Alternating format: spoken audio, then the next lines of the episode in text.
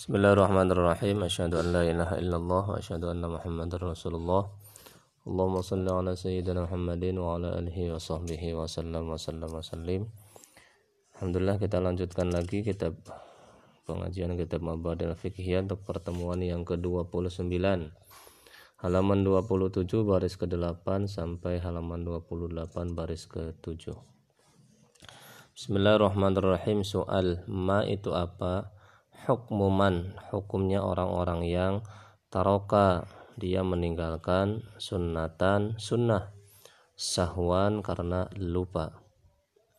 Jawab la ya'ti. Dia tidak usah mendatangi biha dengan sunnah tersebut ya.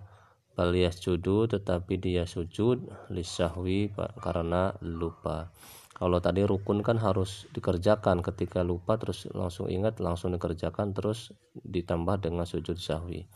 Kalau sunnah tidak usah ya. Tidak usah kamu misalkan eh, tahiyat awal ya.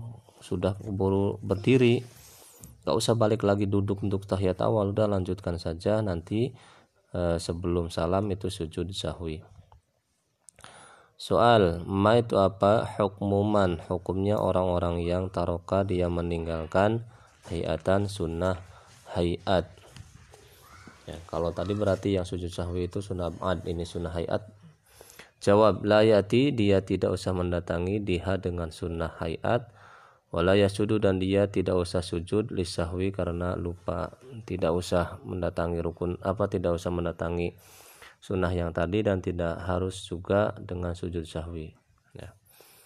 Soal ma itu apa? Hukmuman, hukumnya orang-orang yang ajaza lemah itu orang ya. Lemah atau tidak mampu ya. Tidak mampu anil kiami dari berdiri fis solati di dalam solat al mafrudati yang difardukan. Jawab Yusalli dia sholat jalisan sambil duduk. Wa idha ajaza dan ketika dia lemah atau tidak bisa anil julusi dari duduk sholat maka dia bers maka dia sholat mutajian sambil tidur miring ya. Wa in ajaza dan jika dia masih tidak mampu wa in ajaza dan jika dia tidak mampu anil idtija'i dari tiduran miring Sholat maka dia sholat mustalqian sambil terlentang.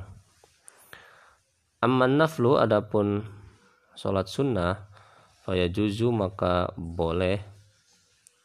Ya, faya juzu maka dia boleh. Ayyusalliyahu untuk dia sholat. Eh, ayyusalliyahu untuk sholat. Ya pada sholat sunnah al qadiru orang yang mampu artinya mampu berdiri. Al qadiru orang yang mampu alal qiyami atas berdiri. Ya, boleh ya. Kalau sholat sunnah boleh jalisan sambil duduk walaupun dia bisa berdiri ya. Au mutojian atau tidur miring. Ya sadaqallahul azim wallahu alam bisawab